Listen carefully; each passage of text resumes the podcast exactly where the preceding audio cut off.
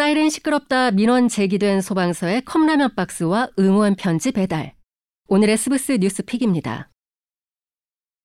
경기도 수원시 한 119 안전센터에 최근 소방차 사이렌 소리가 시끄럽다는 민원이 제기됐습니다. 그 사실이 알려지자 인근 주민들이 소방관들을 위해서 컵라면을 기부하며 응원의 메시지를 전했습니다.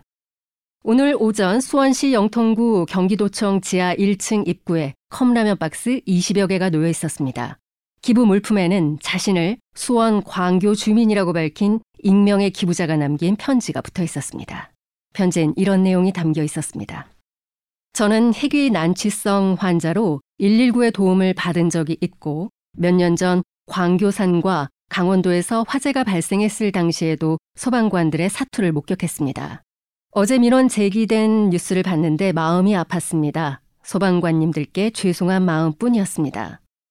일부의 격한 언행에 상처받지 마시고 다수의 시민이 소방관을 응원하고 소방관님들의 도움을 늘 기다리고 있음을 기억해 주셨으면 좋겠습니다.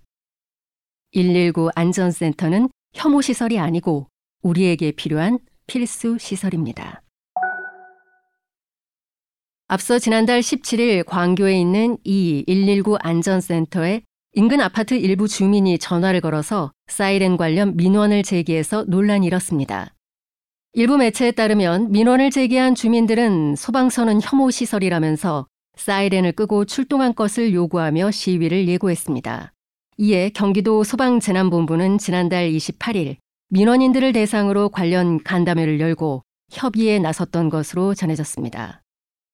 이 소방서는 지난 5월 25일 개소했는데 수원 영통구 2동, 하동 및 장안구 연무동, 상광교동, 하광교동 등을 담당하고 있습니다. 관할 지역에 영동고속도로, 용인서울고속도로, 신분단성 등이 교차하고 있고 광교산, 저수지 등도 있습니다. 여기까지 오늘의 SBS 뉴스픽, 저는 아나운서 최영아였습니다.